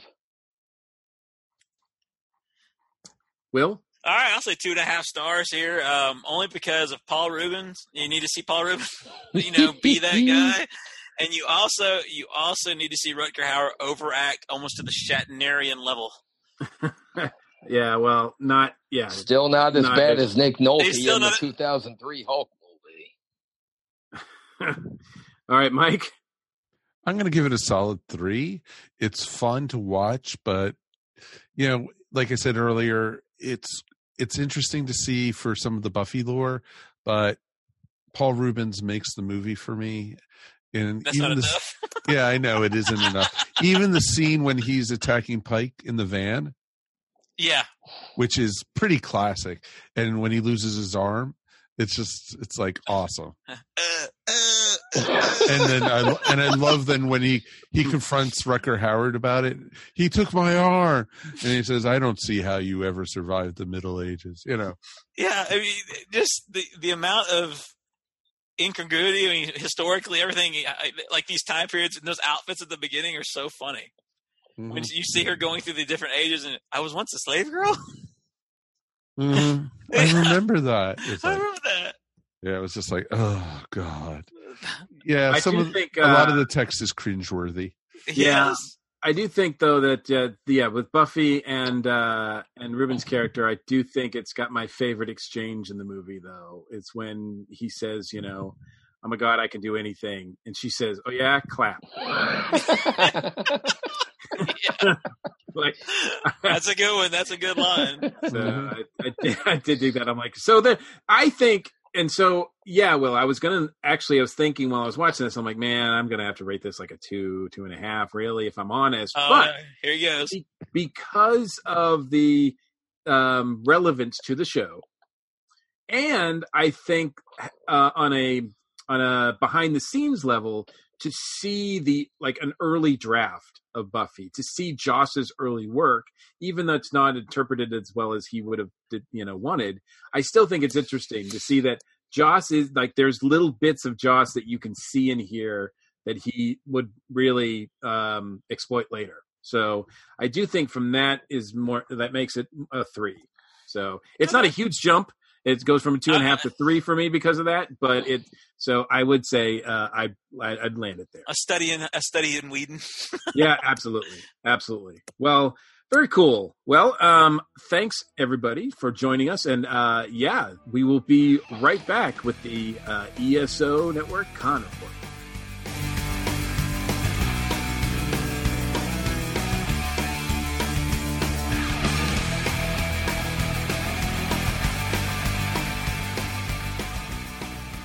Welcome to a Geek Girl's Take. I'm your host Angela, and this week this Geek Girl is talking about the new Carmen Sandiego Netflix show. So Netflix released a Carmen Sandiego show for a new era.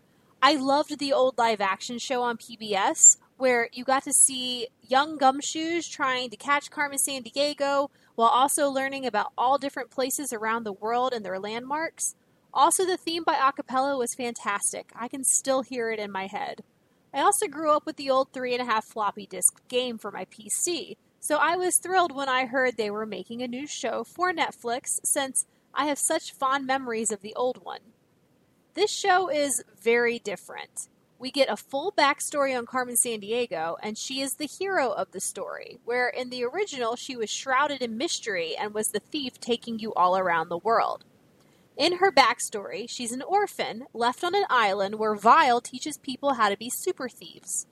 She grows up learning how to be a master thief, but then isn't allowed to graduate and learns that Vile is evil and runs away to be the Robin Hood of the story and steal back all the stuff that they're stealing while also thwarting their evil plans because she was lied to thinking that it was just fun to steal stuff, not evil, that they were going to kill people and everything.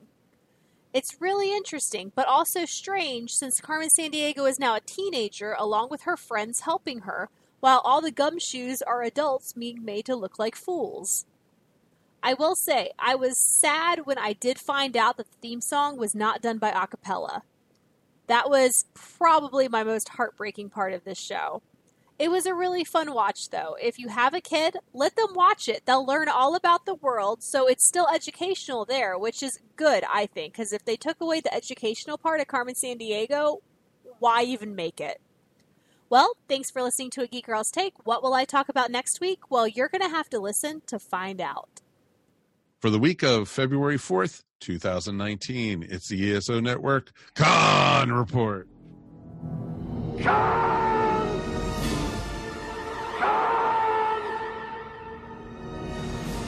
Well, you can find uh, some ESO folks uh, throughout the country, actually, uh, starting next week, February 15th through the 17th.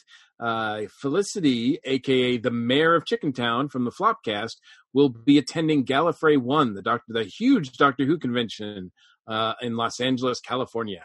And then and here that same weekend on the East Coast is a um, tiki weekend called Inuhele. It's a first ever uh, Tiki weekend in Atlanta. It's on Friday and Saturday, so that would be the 15th and the 16th uh, in Atlanta. So both coasts are represented with conventions there. Those are the only two scheduled for February. And then in March, we have from the 1st to the 3rd is MarsCon. That is in Bloomington, Minnesota. Uh, a member of the Flopcast Cornflake will be there. And you'll definitely have to check out, if you're going to that show, you need to check out her aquatic aerobics. Uh, that is something that everybody needs to see. Uh, including me. Someday, someday I will see that. Uh, and then also in March uh, 9th through the 10th is one of our favorite shows of the year, the SC Comic Con that is in Greenville, South Carolina. Mike and I will be there. We'll be at separate tables because, you know, we don't really like to hang out together when we're out and about, uh, just on the show. Uh, we don't even record in the same room, actually. Uh. But yes, we will God be at forbid. different tables. Uh-uh. No way. Yep. uh, Mike will be at the Earth Station One, and ESO network table, and uh, I will be at the uh, New Legend table uh, representing Tiki Zombie with artist Peter Cutler. And then, last but certainly not least, March 22nd through the 25th is a brand new convention. It's Metrotham Con. It is in East Ridge, Tennessee. That is near Chattanooga. It is a new show. This is a first timer as well. Uh, I will be there as a guest uh, along with artist Peter Cutler. And uh, this is an exciting science fiction convention convention and you can find out all more details about these shows if you click on uh, the show notes or go to uh, esonetwork.com and uh, click on the links and you can find out all the details. So please check out these shows and more. If you've got some that you want us to uh, promote or participate in or you just want to rant and rave about please reach out to us because we love talking about conventions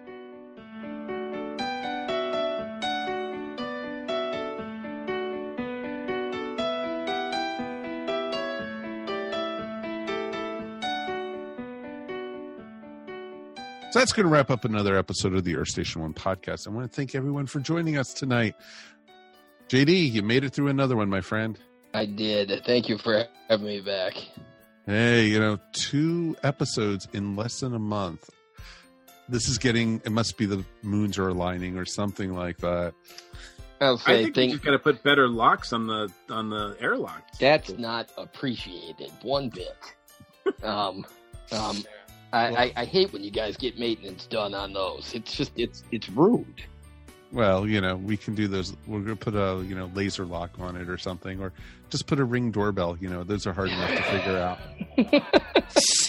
uh yeah, me me and Bobby can team up to uh to uh, uh exactly exactly. I see that not happening, so it's okay. You're not wrong. No, Thank you so much, though. Anything you got to shout out about, sir? Um, no. Uh, I I was curious if you guys are uh, full up for the uh, Captain Marvel episode, but you know we are beyond capacity for that one. All right. Well, I hope people cancel. So, um, but no. Wow, wishing ill will on people. Wow. I hope the internet crashes. Your show never makes No, I mean, boy, I hope somebody gets busy and you know some spots open up. So, but uh, yeah, no, it's been good being on the show. Thanks again. No problem. And Wil. Hey, man.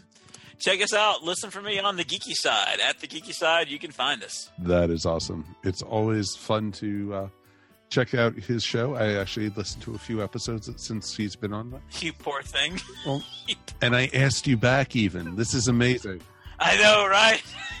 Desperate, desperate times call for desperate measures, boy. It is time. Oh, if you only knew. If you only knew.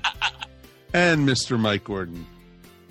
As always, it's my pleasure. Anything you're going to shout out about, sir? Absolutely. Since we're talking all about vampire stuff, uh, I have to mention because I can't believe I haven't mentioned this yet. Well, I just actually a couple weeks ago finished finally uh, the, uh, the the novel by Dacre Stoker and J.D. Barker, Dracul, uh, which is um, I was uh, I was I was tentative about it because I'm such a big Dracula fan, but I love, uh, you know, we've had Dacre on the show. He's a good friend of the station, so I just wanted to uh, support him and, and read, but I was I was tentative. I was like, really, this is like you know, Dracula is one of my favorite books. Let me tell you, this book is really good. Um, uh, it's it, I didn't I I am amazed. Like the best thing I can say about it is that at times I felt like I was reading like lost chapters from Bram Stoker. Like there it, it's really solid. Um, the storytelling is is unique uh, to its own. And it's been hyped as a prequel like like dracula's prequel like you're going to follow dracula as he becomes a vampire or something. That's not really what it's about. It's more about like bram stoker and his family encountering uh, vampires and the making of the book so um, I, I, and I know we know Dacre. I mean, he he does this research. So I am I am 100 percent sure that a lot of the instances that he's referring to that are in the Stoker life are are accurate. So uh, that's a that's a nice uh, addition to the book. So I definitely recommend it. It's really good. So um, I was worried, but there's uh, it's really really a solid read. So I appreciate it. That is awesome, man. My shout out, real quick, goes out to Ollie's World of Bargains. I don't know if I've ever mm. talked about it before, but there's a chain called Ollie's. Good stuff, cheap. Exactly. It's just amazing. I love that store. And for the geek in your life, they have trade comics. They have like the trade paperbacks from both Marvel and DC. And each time you go in, they get new shipments in. And they now have moved it off and it's they have a wall of trade paperbacks.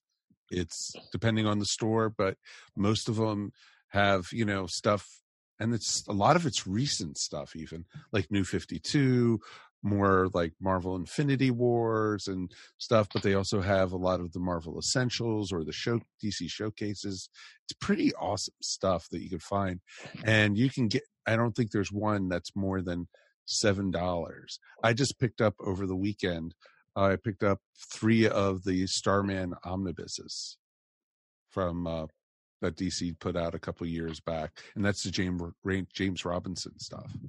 So I got a couple Star Wars trade paperbacks there that are like 15, 16, even 20 bucks in the comic book shops, but yeah, they were like 6 or 7 there. So Mhm. it's it is awesome.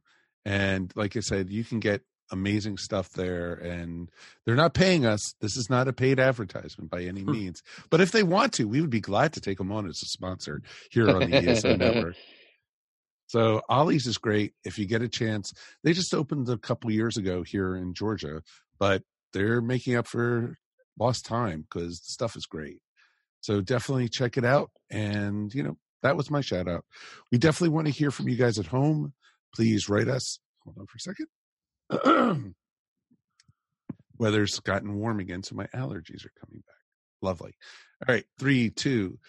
That's going to wrap it up. So we want to hear, definitely hear from you guys. What are your thoughts on Buffy? Please write us at earthstation1 at esonetwork.com. Got a lot of different things coming up over the next few weeks. We got a brand new podcast joining the network, but only available to our patrons. Look for it soon. The ESO Network Riff. It's pretty darn awesome. So that's going to be it. Next week, we are going to be looking at our music spotlight when we take on Aerosmith this time. We're going to be talking all about Steven Tyler and his band from Boston. you're going to be living on the edge, huh? Oh, I am. I'm going to be having to walk this way, so it's okay. So, you know, we're not going to, you know, talk about the toys in the attic either, so it's okay. So I know we could keep going, and I'm sure we'll hear a lot about that next week. So join us then. we will see you then. My name is Mike Faber. We'll talk to you real soon. Peace. And we're done. Awesome. Now we're done. You've been listening to the Earth Station One podcast, a show by fans for fans. If you enjoyed the show, please subscribe to our show up on iTunes or wherever fine podcasts are found. While you're up there, please rate us and remember to leave feedback. It would greatly be appreciated. And remember to tell your friends all about us while you're at it. Earth Station One is available on most social media sites where you can join some really great topics or chats. Help support our show by shopping through our Amazon.com link or purchasing very cool ESO Network clothing and merchandise at our TeePublic store.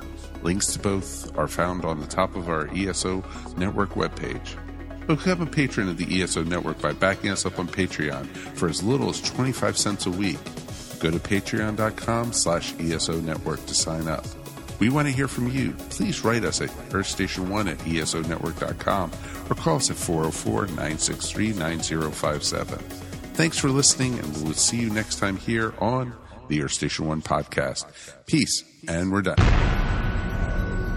This has been a broadcast of the ESO Network. Be part of the crew and help support our shows by donating to our ESO Patreon or by shopping through Amazon.com or the TeePublic store, which can all be found at www.esonetwork.com. The ESO Network, your station for all things geek.